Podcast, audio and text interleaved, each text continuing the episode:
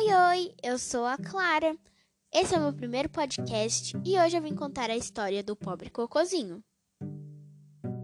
Era uma vez um cocozinho, feio e fedidinho, jogado no pasto de uma fazenda. Coitado do cocô. Desde que veio ao mundo, ele tinha tentado conversar com alguém, fazer amigos, mas quem passava por ali não queria saber dele. Hum, que coisa fedida, diziam as crianças. Cuidado, não encostem na sujeira, avisavam os adultos. E o cocozinho sozinho passava o tempo cantando triste.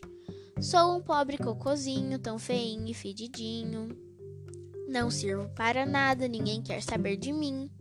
De vez em quando, ele via uma criança e torcia para que ela chegasse perto dele, mas era sempre a mesma coisa. Olha a porcaria, repetiam todos. Não restava nada para o cocô fazer, a não ser cantar baixinho. Sou um pobre cocôzinho tão feinho e fedidinho. Um dia ele viu um homem que se aproximava. Já imaginando o que ia acontecer, o cocôzinho se encolheu.